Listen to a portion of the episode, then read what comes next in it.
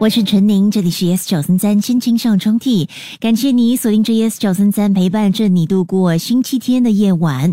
到了周末的晚上七点五十分，有心情小抽屉的首播，通过这个平台让你可以抒发你的情感。欢迎你可以电邮至 my letter at s 九三三 dot sg 和我分享属于你的一段故事，又或者你想通过这样子一个平台来对某个人说出你心中的一些话语，也非常的欢迎你。想要重温过去。不同朋友们想要分享的故事，除了是午夜十二点十分有重播之外呢，Spotify 的 Podcast 还有 Me Listen 的 Podcast 都可以哦。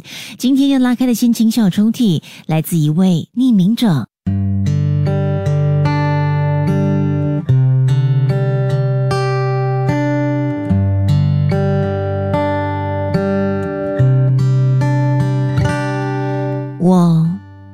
其实没有刻意记得是这一天，只不过因为刚好是姐姐的生日，就如一个无意的提醒，告诉着我：“喂，去年的今天你哭得好惨，哭得泣不成声。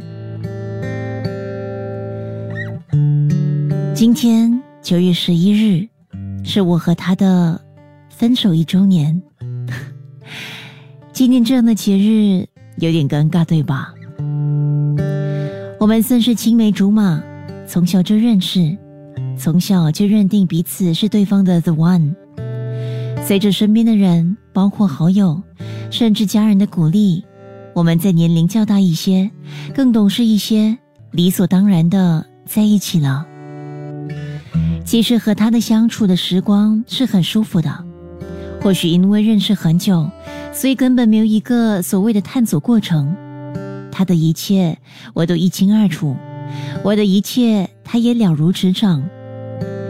对于这样的熟悉度，觉得无所谓，无痛无痒，很 OK 啊。我想，我或许其实是一个害怕变化的人吧。若已设定了一个安全区，何必去寻找其他的基地？可是他的想法却和我一天一地。可能当时的我已经察觉到了，但抱着希望，我真心以为这只是感情里必定面对的过渡期，熬过了就天长地久。但原来裂痕如果不去补，只会越变越大，结果分成两块。终于。他鼓起勇气对我说分手了。爱需要勇气，不爱也是如此。说不痛是睁着眼睛说瞎话。当天，也就是去年的今天，我的痛难以形容。但我想，时间果然是最妙的良药。如今回头看，可笑的是，还真搞不清楚当时的痛，是来自离开他的多，还是不甘心的多。一年后的我们，虽然友情不如从前，但见面时还是会问候对方。毕竟，即使分手了，彼此依然占据了心里的一小处。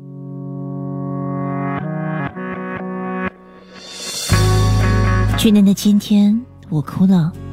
今年的我，感谢当时的眼泪，让我懂得放弃，懂得放手，懂得